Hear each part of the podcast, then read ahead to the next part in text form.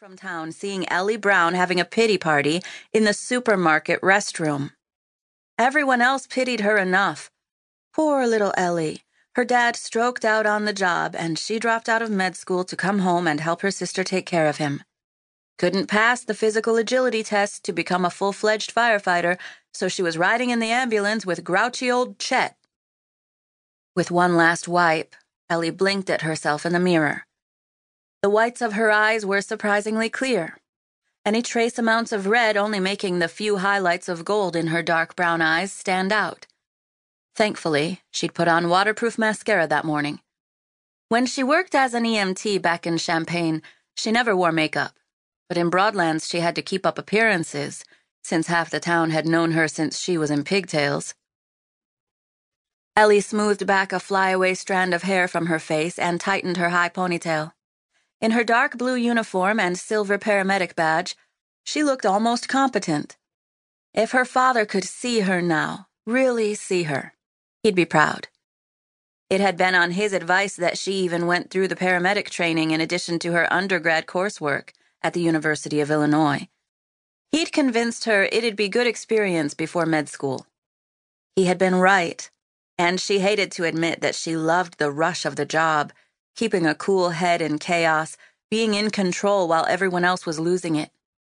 Maybe she had more in common with her old man than she ever realized. Ellie wiped her nose and put on her best fake smile. Too many teeth, and it didn't touch her eyes, but it should be good enough to fool old Chet. Pausing to aim, she tossed the crumpled towels into the trash can by the door and pumped her fist when they made it on the first try. Yes, she was going to pull it together and get through another 24 hour shift.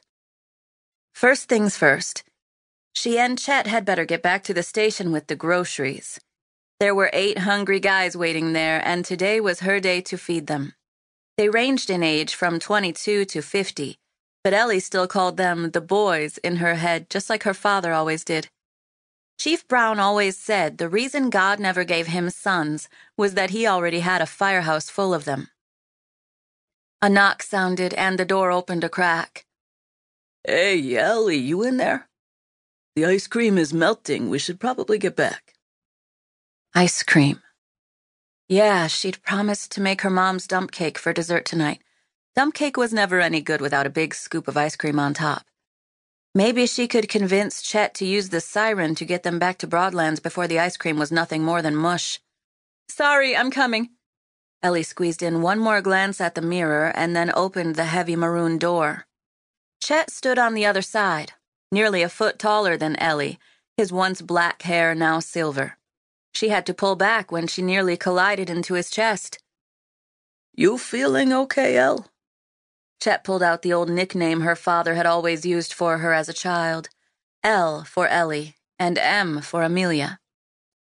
He used to joke that the reason he and Ellie's mom stopped having kids after two was because Frances Brown refused to name additional children N, O, and P.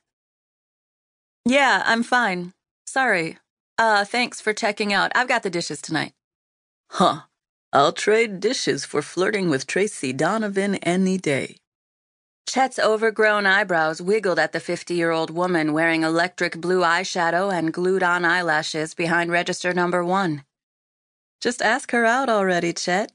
Girl's like a firefighter. Ellie wrapped her hands around the cracked plastic on the shopping cart handle and guided the full basket toward the automatic doors at the front of the store. Well, I was quite the ladies' man back in the day. Your dad can attest to that. Chet brushed his mustache down with one finger and gave a wink to Tracy as they passed her lane. Ew, I'd rather not know, thank you very much. She faked a gag and walked out the front doors into the early spring sun. It was warm during the days, but cold enough in the evenings that Ellie had to keep a coat in the rig.